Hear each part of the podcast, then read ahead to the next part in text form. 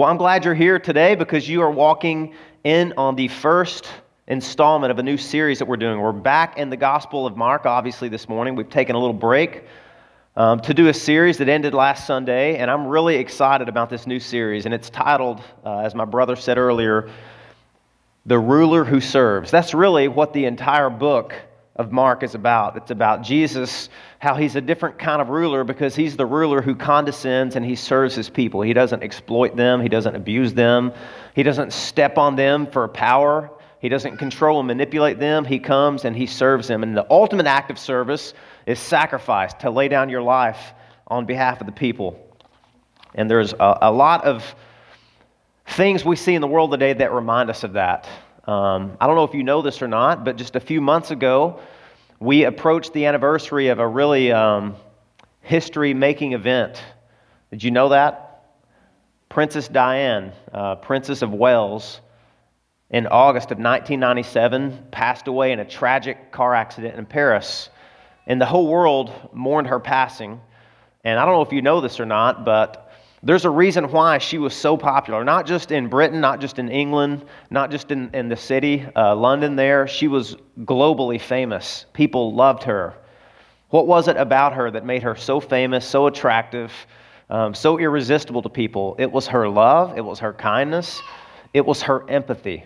She had compassion for people. She loved to be around people, and she captured the hearts of people all over the world. She would go places nobody else would go. She would talk to people that nobody else would talk to. She would even reach out and touch people that were untouchable, people that had HIV. She had a ministry for, for lepers, believe it or not. And she broke so many different kinds of protocol for the royal family. She was a problem for them. She was doing things that made them look bad. She changed the entire way that royalty viewed common people.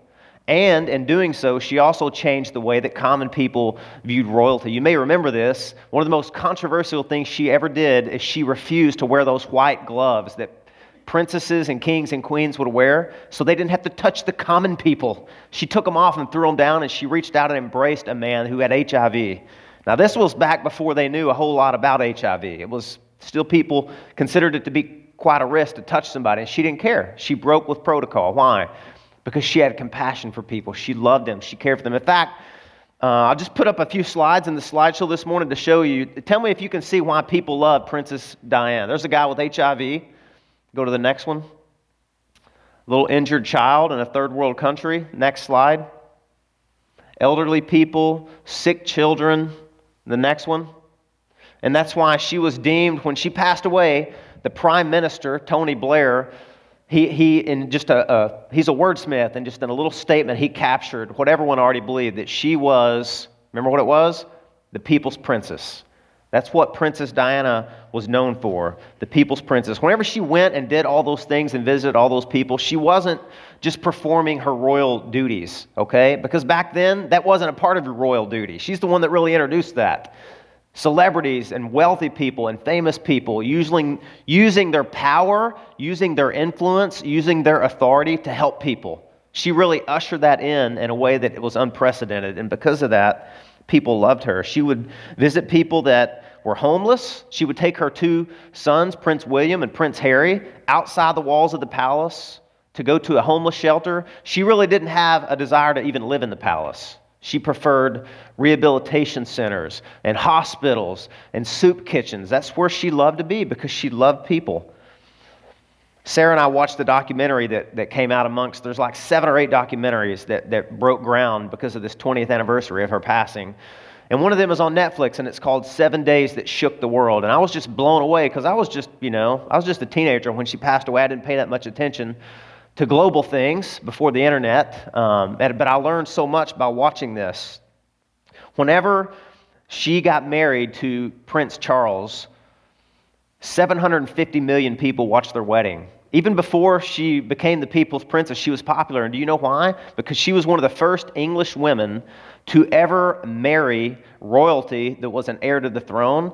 And, and, and doing that, she had to quit her job. She was the only woman who ever had a paying job that married in the royalty. She was a kindergarten teacher, and she quit her job as a kindergarten teacher to marry the man who would be king. And the people loved her for it.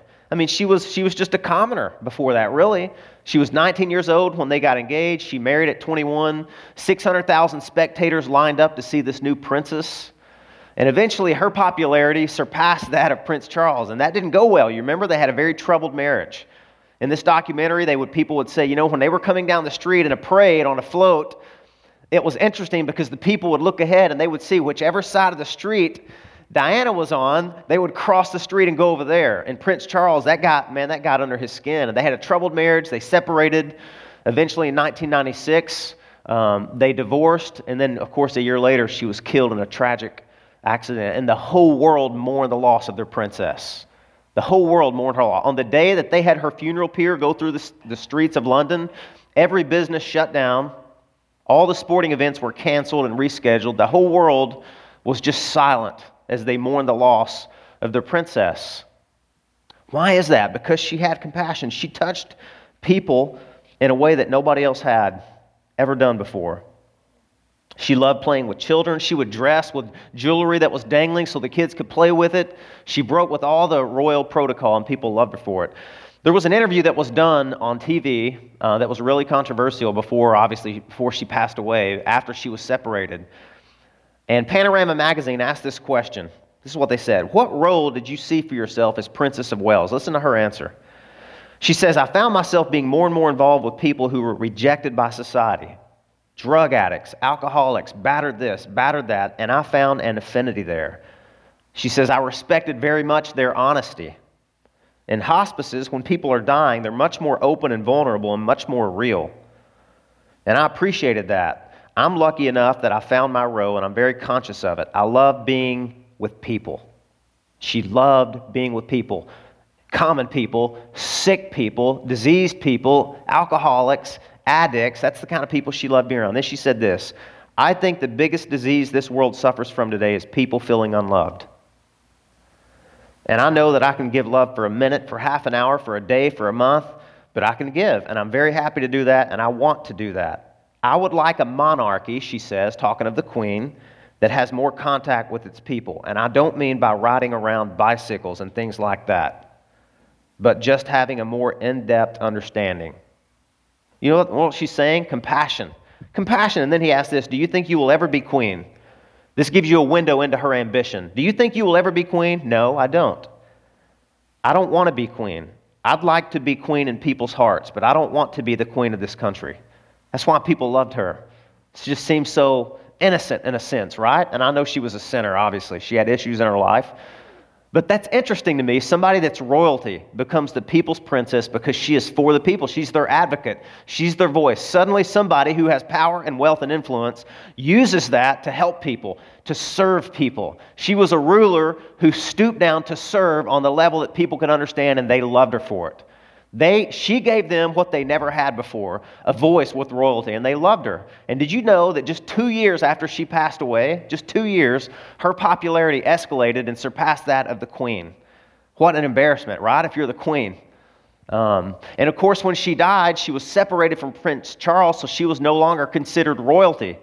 And so all of England gave a, a, cry of outrage when they, when they learned that she wasn't going to be given a royal wedding. And so they caved in and they gave her a royal wedding and they, they broke protocol. They draped the royal standard over her coffin. The queen and the princess, uh, the queen and, and Prince Charles and Prince Harry and Prince William all came out and mourned publicly. The queen, I don't know if you remember this, for the first time in 50 years, the queen went on televised did a televised interview and spoke to the people. All kinds of things changed, and they flew the Union Jack flag at half mast at the palace, um, just in celebration and, and just a tribute to her life. And look, you, don't even have to look at royalty like Princess Diana to see that. Find a celebrity that people love, and you'll find somebody who's down to earth, who's humble, who's kind. Think, think of Elvis. Do you know what, why so many people were just uh, enamored by Elvis? Because he was simple, he was down to earth. He was one of the first people to really engage his audiences, to touch them, to be amongst them. He drove a pickup truck. He never became sophisticated. He sang songs about things that weren't really vulgar, even though his dancing was kind of vulgar, I guess, for his day, the, the hip gyration thing. Anyway, he talked about don't be cruel, puppy dogs, blue suede shoes. You remember that? And then, and then there's actors and actresses in Hollywood today um, that you'll find down to earth. Keanu Reeves and, and Um, Johnny Depp, I know, you know, they may have different political ideologies, but they give their money away. They go to hospitals. Here's one of Captain Jack Sparrow going to the hospital. He dresses up and he doesn't get any money for that. And I don't think they're doing it just for publicity. And Keanu Reeves, I don't know if you knew this, he rides the subway because he would rather hang out with common people than hang out with the movie stars. He gave all the people involved in the Matrix trilogy movie a Harley Davidson for a bonus. Um, the guy's pretty amazing. And, and they're down to earth. They like hanging out with common people, and that's why people love them so much. So, why am I telling you all of this? Uh, because I think this is why Jesus was so wildly popular. I mean, think about it. He was the Messiah, he was the King of Kings and Lord of Lords, but who did he spend his time with? Common people. Common people. He was their advocate. He was their voice. He cared about them. He had compassion for them. And really, the next four weeks, this is a long introduction to a short series, okay? The next four weeks, we're going to talk about Jesus as the ruler who serves. And his service uh, was ultimate service. I mean, as high as you can go because the whole um, crux of the entire Gospel of, Ma- of Mark is found in chapter 10, verse 45, and it says this For Jesus said this I did not come to be served, but to what? Serve. And to give my life a ransom for many. That's the ultimate act of service is you give up your life on behalf of your enemies. I mean, think about that for a minute, guys. It's one thing to lay your life down for righteous people, for good people, for benevolent people, for people who are worthy of your affection and your love and your admiration. Jesus laid his life down for his enemies. That's crazy. That's insane. No other religious ruler ever did that. No king ever did that. Jesus did that. He is the ruler who serves. And I think really in this passage, you get a glimpse into that. It's all in verse 34. Look at this passage again. Verse 34 says this Jesus is with his disciples. He, he's tried to slip away. He's tried to give them a reprieve, give them a break. We talked about that the last time we were in Mark, so I'm not going to revisit that. He knows his disciples are tired. They've been all over the place. He doesn't want them to burn out. He doesn't want them to rust out. There's other options, by the way, besides those two. People say, You're going to burn out for Jesus or rust out? How about neither? How about I just run the race he gave me and, and, and do the best I can, right? Um, and people say, well, the devil's not sleeping. Well, I didn't know he was my role model, you know? um, so Jesus has given his disciples a break. He takes them away to a desolate place, but they can't escape the crowds because people love Jesus. He was, he was irresistible. So they chased him on foot. He's on the Sea of Galilee. They're watching him running around the shore, and they beat him to the other side. And Jesus is tired. His cousin, John the Baptist, has just been killed by King Herod. So he's sad. He was a human being, too and he had human emotions. But what did Jesus do? Look at verse 34. Check this out. When he went ashore, he saw a great crowd, and he had compassion on them. If you'd like to write in your Bible or highlight in your whatever kind of uh, device you have, circle or underline that word compassion. That is a powerful word, and that word is only used for Jesus in the New Testament. It's only used for him. And I know we have different levels of compassion. He had ultimate compassion. That word in Greek is, is kind of crazy. It's splanchna. Splanchna. It means gut wrenching. It means visceral. It means you feel it in your bowels. You, you, it means I feel your pain in my heart and I absorb it. I absorb it. You ever, did you feel that way when you saw the, uh, the floods in Texas when the hurricanes hit? Or the, the uh, people in Puerto Rico that lost their lives, they lost their power, they basically are losing their, uh, their livelihood there, didn't your heart just go out and want to help them? Didn't you feel compassion? That's what this word means. It means gut wrenching. Jesus saw people, and listen, I could say so much about this passage. These are people ultimately, they don't remain true followers of Jesus. Eventually, they'll be crying out for his blood, and Jesus is the Son of God. He has all knowledge, he knows the future, he knows that. But he still hurts for them. He still has compassion, he still has love for them. He's still faithful to them. He looks at them and he sees that they are sheep without a shepherd. They're scattered. They have no direction. They have no organization. They're not being trained. They're not being fed. They're not being taught. The shepherds of Israel, the priests, the Pharisees, the scribes, they're fleecing these people. They've been spiritually abused. They've been manipulated. They've sat under false legalistic, teaching by self righteous, self serving leaders. Their political leader, Herod, He's a clown. You know the passage right before this? Do you know what happens? Herod kills their favorite preacher. It's, it's hard to put ourselves into the historical context, but we have to do that. Their favorite preacher before Jesus came was John the Baptist. Do you remember what Herod did? He put him in prison.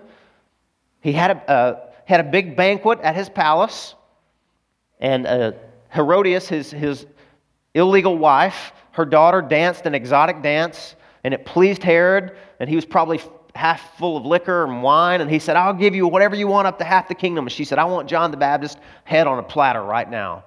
And he went and he beheaded John. So, what kind of leaders are these people that are scattered sheep without shepherds? What kind of leadership are they under? A brutal uh, murderer, self righteous Pharisees. These people are unhappy, they're, they're disappointed, they're disgruntled.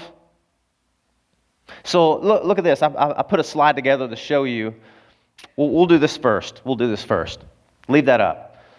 A, a few things about uh, this miracle. This miracle is really important. The feeding of the 5,000 even if you've not been in church much or most of your life, you've heard about this, you've heard it referenced. This is the only miracle besides the resurrection of Jesus that's in all four of the gospel accounts. You guys know that there's four gospel accounts in, in the New Testament Matthew's version, Mark's version, Luke's version, and John's version, okay? Um, only this miracle is recorded in all four. What's that mean? That means it's important. All the, the men that wrote the New Testament that were there re- remember this. It's stuck in their mind. It's very important. So that's the first thing. It's, it's in all four Gospels. It's a really important miracle. And here's the second thing about it it's really easy to misunderstand why this is in the Bible. The disciples misunderstood it. In fact, look at this text. Just a little bit later, this is just a little bit later in the chapter, Jesus walks on water he rescues them in their hour of crisis and need. He gets in the boat, and it says this And he got into the boat with them, and the wind ceased, and they were utterly astounded, for they did not understand about the loaves. What's the loaves? It's this miracle right here that just happened before they got in the boat and the storm came. They didn't understand about the loaves. They misunderstood the miracle. Why? Because their hearts were hardened. Their heart, Jesus is doing something here that, that breaks with everyone's expectations for him. It breaks with everyone's expectations of him. What these people are really wanting, all these sheep that are scattered, they want a revolution. Talking about a revolution. Remember that song? That's what they want. They want a revolution. They're fed up with their leaders, they've had it up to here. Look at this slide. Let me show you uh, the, the difference here between Herod's feast and Jesus' feast because he's given a feast here in the wilderness. Herod just gave a feast in his palace. And I think the author here, Mark, I think he's contrasting and comparing these. Herod's feast was at the royal palace, right? Jesus' feast was in the barren location in the middle of the desert, middle of nowhere. Uh, the guests of Herod were the wealthy, the powerful, the royal blood, the influential, the movers and the shakers, the VIPs. Jesus, commoners, peasants, women, children, 5,000 men. The entertainment at Herod's feast was exotic dancing. Uh, the entertainment at Jesus' feast was go- gospel preaching and then a miracle, which would have been pretty cool to be there and see, right? The end of the feast of Herod was a just man was executed, got his head cut off. The end of Jesus' feast was he had compassion for unjust people. And on and on it goes. What was the goal for Herod throwing this feast? To gain more notoriety, to gain more popularity, to appease his, his critics. Why did Jesus do it? to serve the people. That's the difference. That's the difference. So hopefully that sets this up a little bit historically in your mind. This is what was going on at the time of this miracle. So um, it's easy to misunderstand this miracle. The disciples misunderstood it. I'm going to show you in a minute that all the, the 5,000 men that were there, they misunderstood it. So we'd be naive to think that it's an easy thing to get, right? So let me ask the Holy Spirit now, Lord, Send your Holy Spirit to help us understand this miracle so that we can benefit from it, so that we can leave helped with application, so that we can appreciate you, your power, your beauty, your love, the way you serve us more than when we came. In Jesus' name I pray. Amen. Okay, so there's three things I want to talk about. The first is scattered sheep are dangerous. Scattered sheep are dangerous. You say, what in the world are you talking about? Well, Whenever this term is used here, Jesus saw them as sheep without a shepherd, they're scattered. That's really a political term. It doesn't just mean they didn't have a pastor, they didn't have a priest, they didn't have those things. Or at least the ones they had. There was no shortage. There were all kinds of leaders, spiritual leaders. But what Jesus is talking about is they don't have anybody to organize them, they don't have anybody to provide for them and protect them. I mean, is Herod? Is Herod going to provide for them and protect them?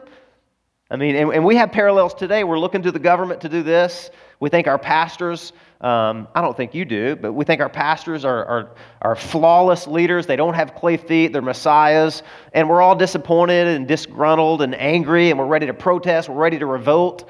These scattered sheep are very dangerous. And, and I won't get too much into the, the Greek details. I don't want to sound like a Bible nerd up here, but all the language here, they were coming and they were going, and there were 5,000 men, they were scattered sheep. The, the place where they were at it was known for a secret place where revolutions occurred. This is where uh, people that wanted to start a revolt would gather secretly. They would begin to train their people. They would distribute weapons. They would develop a strategy. And then there'd be a war, and there'd be a bloodbath, and there'd be a slaughter, and people would die. And either the revolt would work or it would be shut down, like it was several places we read. Am I still on here?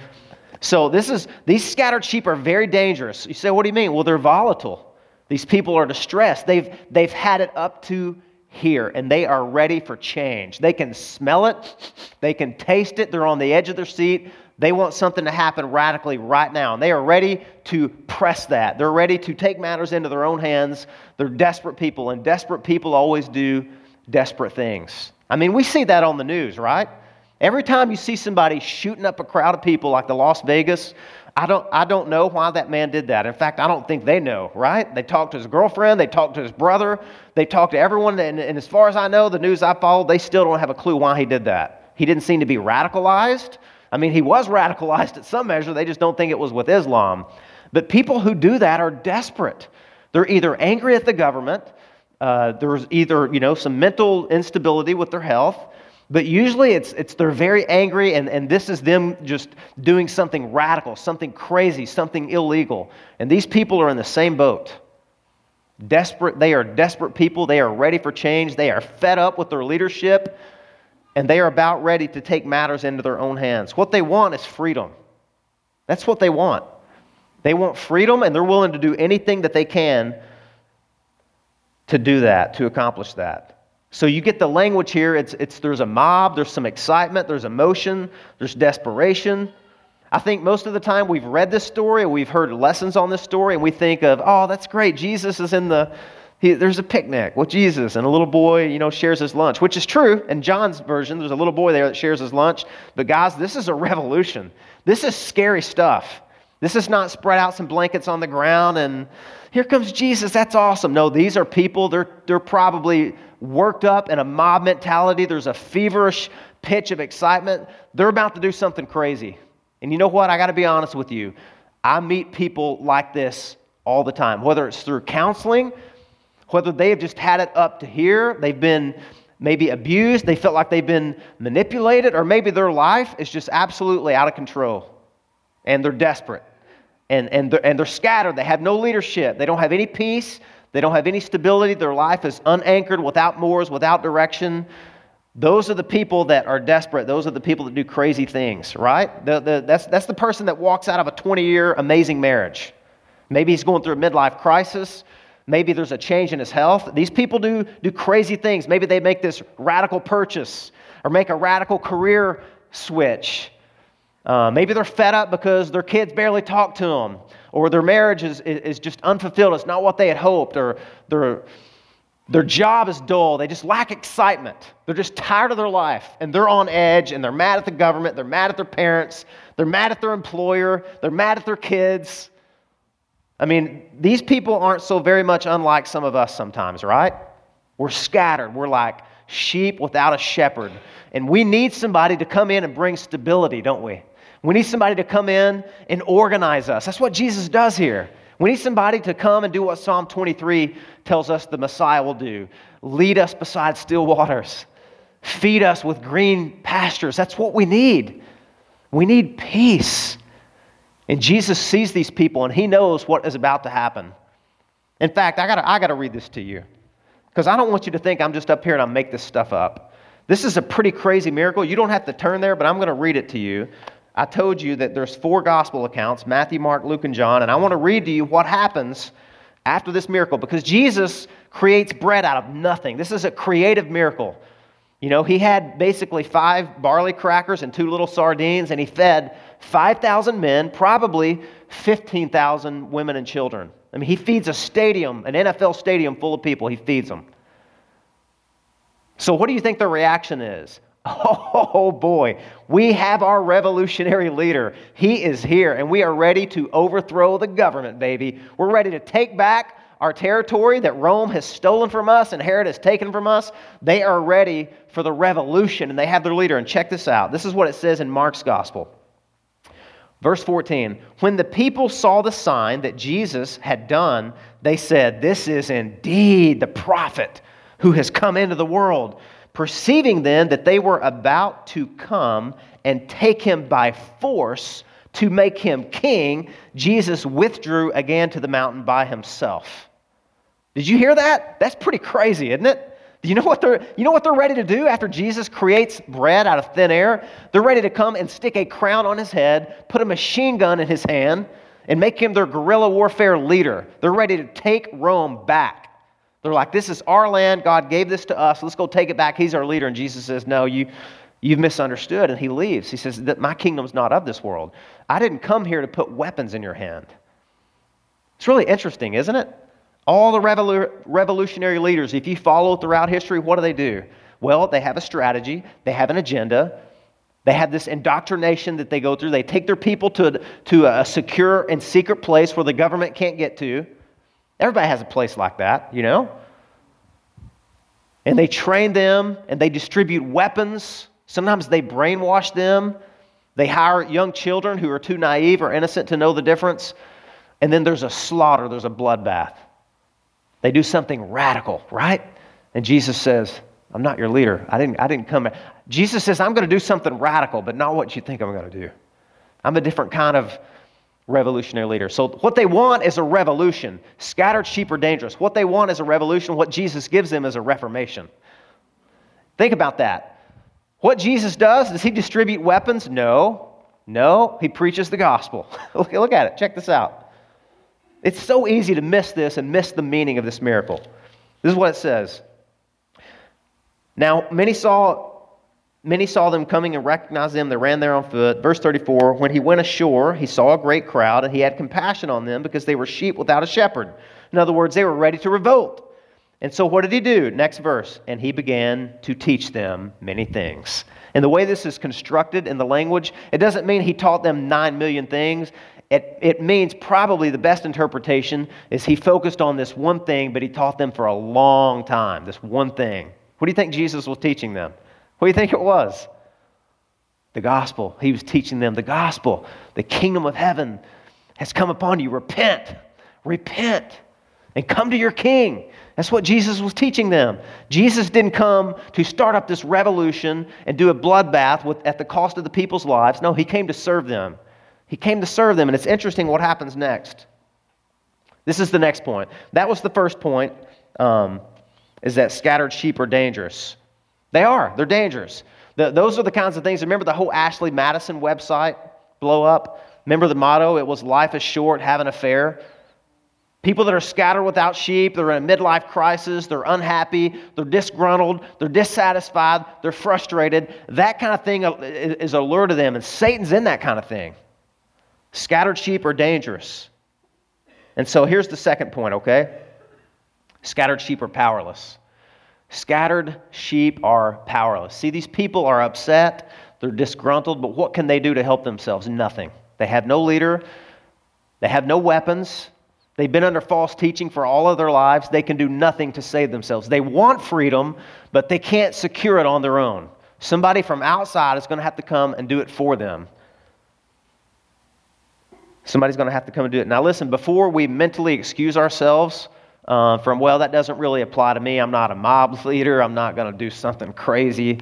Um, let me remind you of something else in this passage. Not only were these scattered sheep on the mountainside powerless, they knew that. Jesus is about to show them because they're hungry, they're tired, there's no. I mean, can you imagine a concert in the middle of the wilderness? Everybody shows up, you teach them all day, and then you realize, wait a minute, What are we going to do for food? you know, I was I, I served at a larger church, two larger churches before I came here, and we would host conferences. And the one thing that we would talk about as a staff more than anything else was who's going to do lunch. What are we going to What are we going to do to provide for you? Are we going to do Chick Fil A? Is it going to be a grab bag? Is it going to be a beer, bring your own lunch? What is it going to be? Um, and so all these people are there. He's been teaching them all day. It's in the middle of nowhere. There's no McDonald's or drive-through. Okay. Um, so what's Jesus going to do? What's he going to do? He's going to show these people that, that they're powerless. He's going to also show, he's going to also show the disciples that they're powerless. Check this out. Check this out. And when it grew late, his disciples came to him and said, This is a desolate place, and the hour is now late. You know, they're elbowing Jesus here. Send them away to go into the surrounding countryside and villages to buy themselves something to eat. But Jesus answered them, You give them something to eat. What's going on here? What's he doing? See, these are going to be the men that, that turn the world upside down. These are the first generation preachers in the first century in Palestine. And I've already shown you with the other slide that we put up that they didn't understand this. Their hearts were hardened. They don't yet understand the true identity of who Jesus is or what his message is. And I will be honest with you. I could read another passage to you from another account. As soon as this miracle is over and this mob mentality comes over and they try to force Jesus to be their king, you know what else Jesus does? He sends these disciples away to protect them. That's going to be next week, okay? He tries to protect his disciples because, to be honest with you, they wanted the same thing that those scattered sheep wanted on the, on the, in the field that day. They wanted Jesus to be the revolutionary leader. They're always asking him, hey, when's the kingdom? When's Israel going to take their place? When are we going to overthrow the yoke of Roman bondage that we've been under all these years?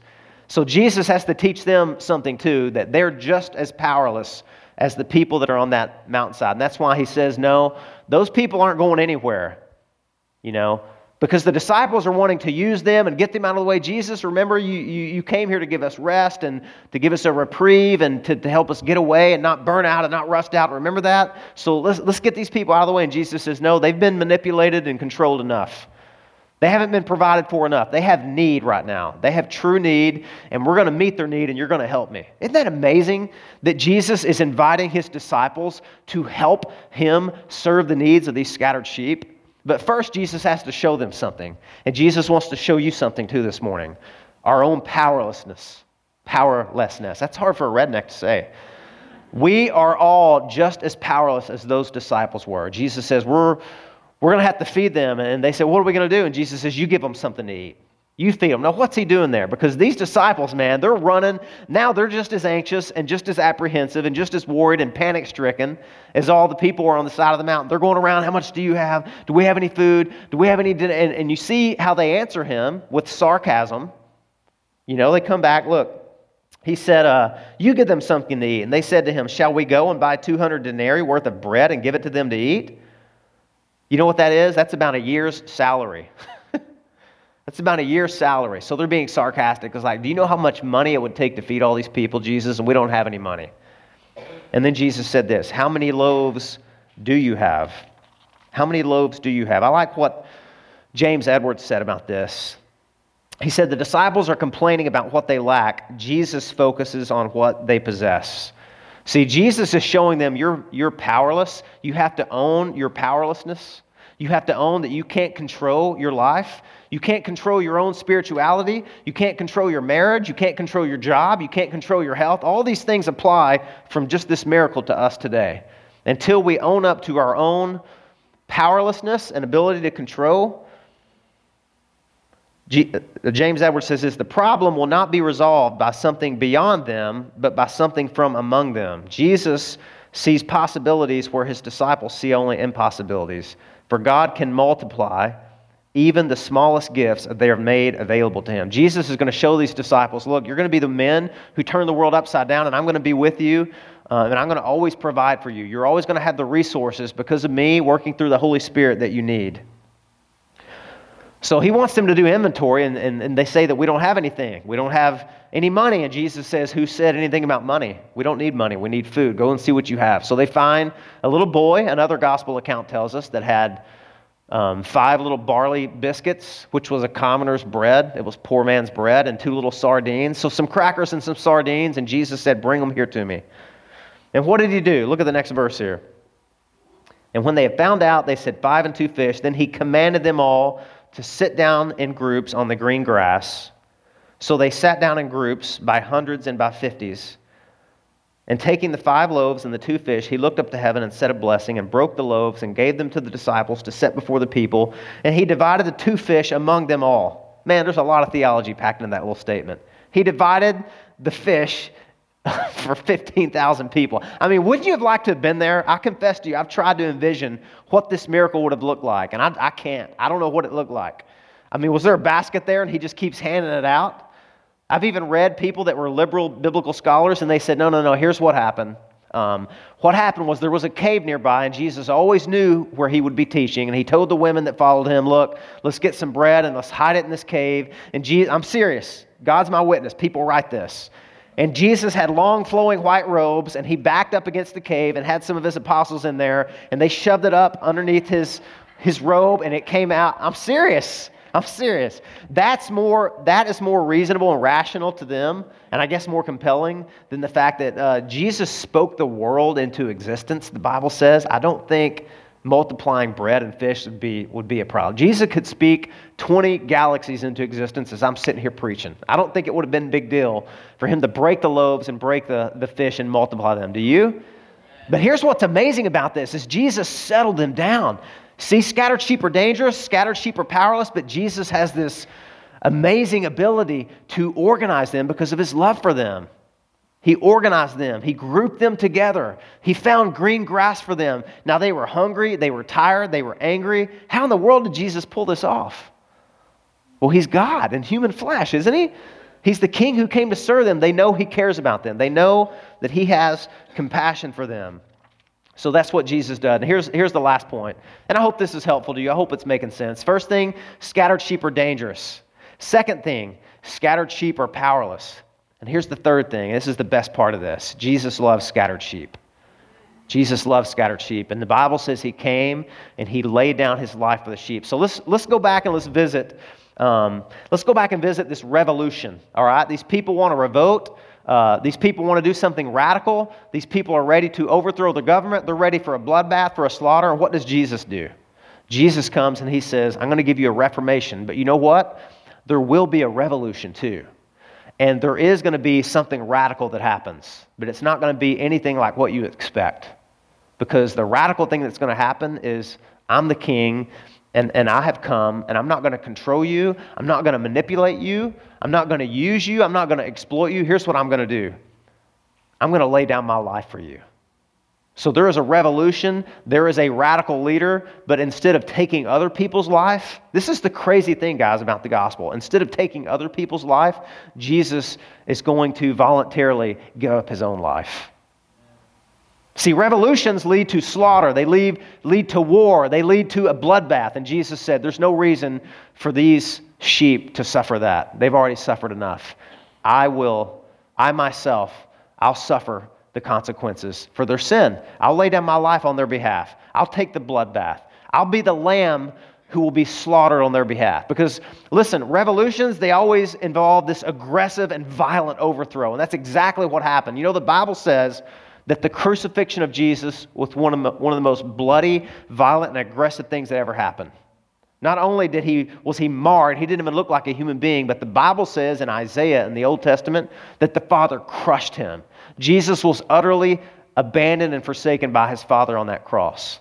And I think, really, I think this is what the disciples misunderstood in this miracle. Because here's the crazy thing about this Jesus, it says, before he fed them, he picked up these, these loaves of bread, right? And he blessed the people and he blessed God and he broke them. Now, let me ask you a question. What does broken bread symbolize in the Bible, in the New Testament? The body of Christ, right? We celebrate that when we have communion. The broken body of Christ, the shed blood of Christ. This was pointing forward to what Jesus was going to do, and the disciples missed that. And it's so easy for us to miss that. We want a revolution, we want reform, we want change, we want to do something, something radical. We're ready for war, and Jesus says, No. He says you're powerless and you're scattered and you need a leader and you don't need war, you don't need violence, you don't need bloodshed, you need peace. So instead of giving them a bloodbath, Jesus gave them the gospel. Instead of taking their life, Jesus offered his life. Instead of controlling them and manipulating them and exploiting them, he served them, and his own body would be slaughtered. And people always, always fail to understand that. Instead of war, he gave them peace. That's the mystery. That's the mystery of the gospel. Jesus says, You want freedom? I'm going to give you freedom, but I'm, going to I'm not going to give it to you in a way that you're going to understand. Um, if you do it your way, you're going to lose your life. And I would say that to you. Do you feel free this morning? Is, isn't that what you want? Isn't that what you want? Don't you want freedom? Don't you want the stability that, that Jesus is offering here? And Jesus says there's only one way to get it. You got to go through me to get that. I'll give you peace that surpasses all understanding. I'll give you stability. I'll give you a hope. I'll give you freedom that only the Son of God can provide, but you got to do it my way. You got to relinquish control. You got to put your weapons down. It's not going to be a revolt the way you think it is. I'm going to be the ruler who comes and serves you, and you got to surrender to me. You got to repent. You got to turn from your sins and surrender to the Son of God. You got to lay your weapons down. That's what the New Testament teaches. And that is what the, that's what the disciples always miss. Check this out. In the, in the Gospel of Mark, we're going to see this later on. Three different times in this Gospel, Jesus reminds them over and over and over exactly what his mission is. He says, We're going to go up to Jerusalem. I'm going to be handed over uh, into the hands of sinful men, and they're going to crucify me, they're going to abuse me, they're going to whip me and beat me, and I'm going to, I'm going to be killed. And on the third day, I'm going to rise. And look what it says. But they did not understand the saying, and they were afraid to ask him. That happened three different times. Why? Because the gospel is just such a mystery, isn't it? Jesus accomplishes our freedom and our forgiveness and our peace in a way that no other religion, no other religion offers it this way. It's through the cross. It's through the cross. Every other religion has a me first mentality, right? The leaders. Jesus says, No, my body broken for you, my blood shed on your behalf. And here's the best part of this miracle. Here's the best part of this miracle. I think there are some parallels to what Moses did in the wilderness here. Definitely there's some parallels there. Um, if you're a Bible nerd and kind of into geeky parallels and how the Bible corresponds with this and this, and you really dig in, dig in deep, connect all these lines, there's definitely uh, some parallels to what happened in the wilderness when Moses led the people of Israel out of the exodus from Egypt for 40 years. Because for 40 years, what did they eat? What did God feed them? Manna, right? And Jesus warned them, strictly warned them. He said, Look, when you go out every morning, there's going to be manna on the ground. I'm going to provide for you. You're never going to be in want. So you got to go out every morning and you've got to gather you got to gather all your food for that day. Remember he warned them. What did he say? Do you remember anybody? He said only get enough for one day. Don't get any extra. Don't you dare gather. And you remember the story? What did they do? They did what we would do if you were in the wilderness and happened to trust God. They went out and gathered. They were running around going, look, man, got, they got three or four armloads of manna. And what happened? That night, it turned to rot and maggots came and infested it. It's kind of disgusting when you read that. Because God was judging them, saying, You should trust me. You're going to have to learn to trust me. I will provide for you only what you need for each day. And then, of course, on the sixth day, he told them to go out and gather double because they had to rest on the Sabbath. And the miracle was that that bread didn't spoil that night. Isn't that amazing? But here's what's interesting about this Jesus feeds these people. So he's saying, I'm, I'm the, the true Moses, I'm the true mediator between sinful God and, and or between, excuse me, scratch that from the record. between sinful man and holy God. He's the true mediator. He's the greater Moses. He was the, he was the one that Moses' uh, prophecies pointed to. But do you notice a difference between how much he provided here and how much Moses provided in the wilderness? There was left over here. How much was left over? 12 baskets. What is Jesus showing us here? Listen, Maybe you're here today, maybe you came for the first time in a long time to church, and you've always had this thought that Christianity is a killjoy. And Jesus has come to steal and rob and take all my joy away, and God is up in heaven looking for anybody that's having fun to shoot them and zap them, right? And it's Christianity is kind of you better not shout, you better not cry, you better not pout. I'm telling you why, because God's watching, you better look busy. That's what they think. Jesus, I'm serious. Jesus, with this miracle and all the others, is completely overturning that. You know what the first miracle Jesus ever performed was? This makes Baptists really nervous. That's why we're non denominational here, right? What's the first miracle Jesus performed? He created out of nothing except water the best tasting wine the world has ever seen. I would have liked to take taken a sip of it. or maybe a few drinks. I don't know. Well, that's neither here nor there. He created the best wine that anybody had ever tasted. Now, what's Jesus saying there? Joy, festivity, happiness. And what's he doing here?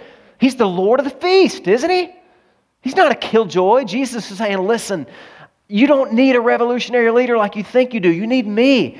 I have come to give you bread from heaven. You will never, you will never hunger. This is the true bread. Don't labor for the bread that perishes. Listen, if you do it your way, you're going to have your revolution and it's going to leave you empty and embittered and just as dissatisfied and disgruntled and wanting to do something else radical the next time this happens as you were before. If you do it my way, if you do it my way, you'll have true happiness. You'll have true joy. You can face anything in life. You can face suffering. You can face the cancer diagnosis. You can face the spouse that dies before you do. You can face the kids that don't want to talk to you. You can face your pastor who doesn't understand you. You can face the government. Listen, let me tell you something, guys.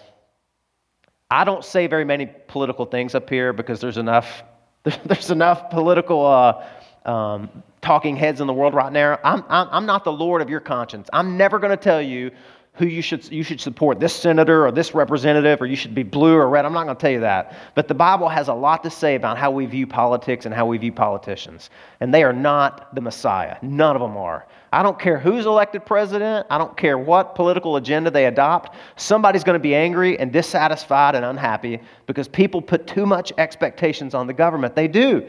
The Bible says the government is to protect. It's to protect, to reward good, of course, we've lost all semblance of what good is. That's another sermon. To punish evil and to reward good. That's what the government's job is. The government's not the Messiah. And when we, we try, we put those heavy expectations, the government can't carry that, and, and we're ready for a revolution. There's people all over the United States right now that are just like scattered sheep. They're all angry. That's why we had this movement, this protest. The police get called. It's crazy. I'm telling you, this, this miracle has never been more applicable for us than today. Jesus said, Do you want peace? Quit looking to the government for peace. Quit looking to yourself for peace. Come to me. All you who are heavy laden and you need rest, come to me. I'm humble. I'm lowly. I'll give you rest for your souls. Do you know this shepherd? This is the shepherd who became a sheep and was slaughtered for scattered sheep like us. Do you know him?